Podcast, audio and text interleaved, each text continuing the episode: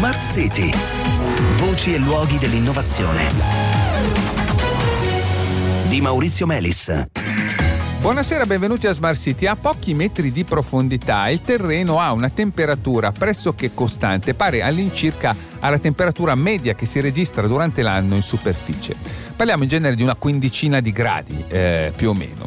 Ecco, questa abbondante riserva di calore geotermico a temperatura costante disponibile ovunque e ancor più naturalmente eh, nei territori eh, in cui è presente magari anche qualche forma di vulcanismo, ecco, questa eh, riserva di calore offre condizioni di lavoro ideali alle pompe di calore. Ne abbiamo parlato ieri. Questi apparecchi eh, sono capaci di catturare il calore presente nell'ambiente naturale e eh, eh, di utilizzarlo per riscaldare un edificio e costituiscono un'alternativa più efficiente e meno inquinante, ma anche più costosa, alle caldaie a condensazione che, eh, come sapete, offrono eh, parimenti l'accesso al 110% eh, in qualità proprio di misure trainanti. Allora, grazie alla geotermia, le pompe di calore lavorano in condizioni ideali tutto l'anno, questo ne moltiplica l'efficienza con risultato di un forte risparmio in bolletta, sia nel riscaldamento eh, che nel condizionamento. E allora, breve vademecum su questi impianti. Gli impianti geotermici lo facciamo con l'aiuto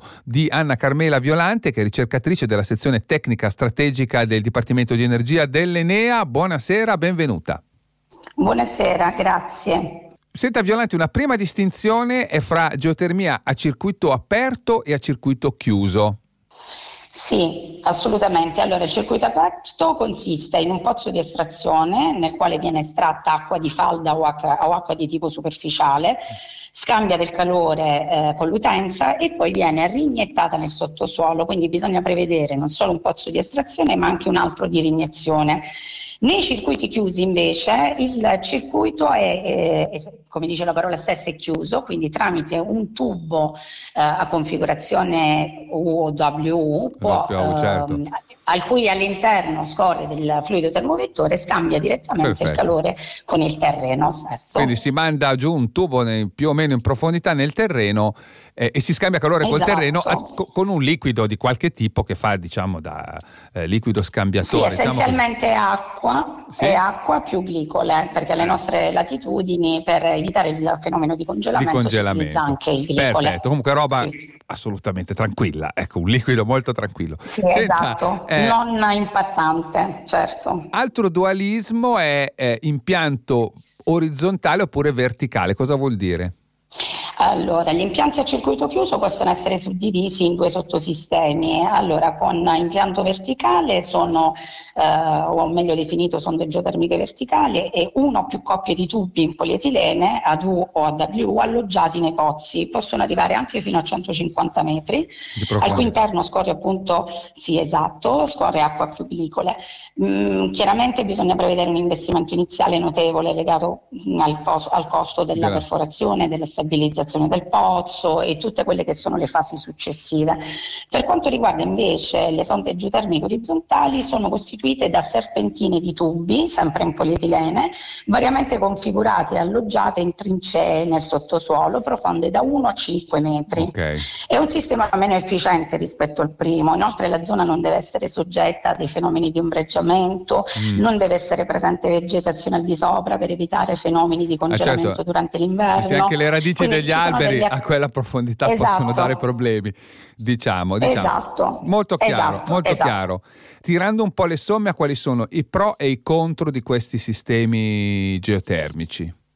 Partiamo, allora intanto faccio una piccola panoramica, eh, la mancanza di una normativa nazionale di riferimento, questo secondo me è il punto principe, infatti per il dimensionamento di impianti di piccola taglia si fa a riferimento a normative tedesche e già ah, qui non siamo eh. aiutati. Eh. Inoltre per conoscere le proprietà termiche del sottosuolo e resistenza termica delle sonde geotermiche è necessario effettuare dei test di risposta termica del sottosuolo e anche questi insomma sono parecchio costose.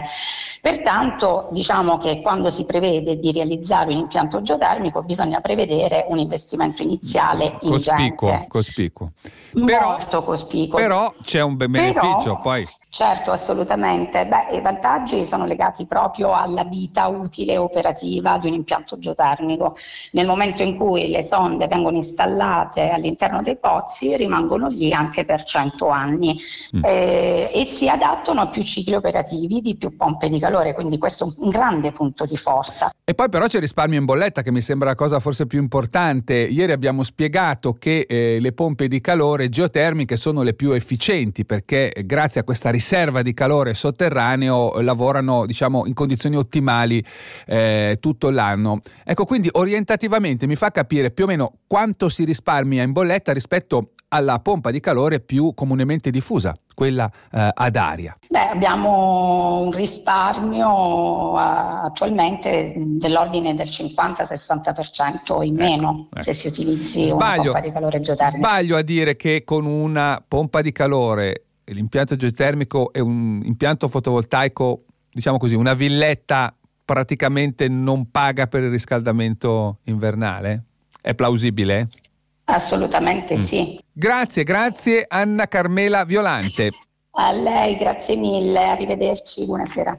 E ora le informazioni di carattere fiscale dalla voce di Ilaria Bertini dell'Enea. Sentiamo. Ai fini del 110%, la geotermia è uno dei possibili interventi agevolabili nel caso della sostituzione degli impianti di climatizzazione invernale con generatore a pompa di calore, anche con sonde geotermiche. Per quanto riguarda il limite di spesa dell'intervento, ricade sempre nell'ambito del limite degli interventi trainanti, cioè di 30.000 euro. Bene, è davvero tutto. Lo speciale dedicato al 110% continua settimana prossima. Appuntamento a lunedì e buon fine settimana.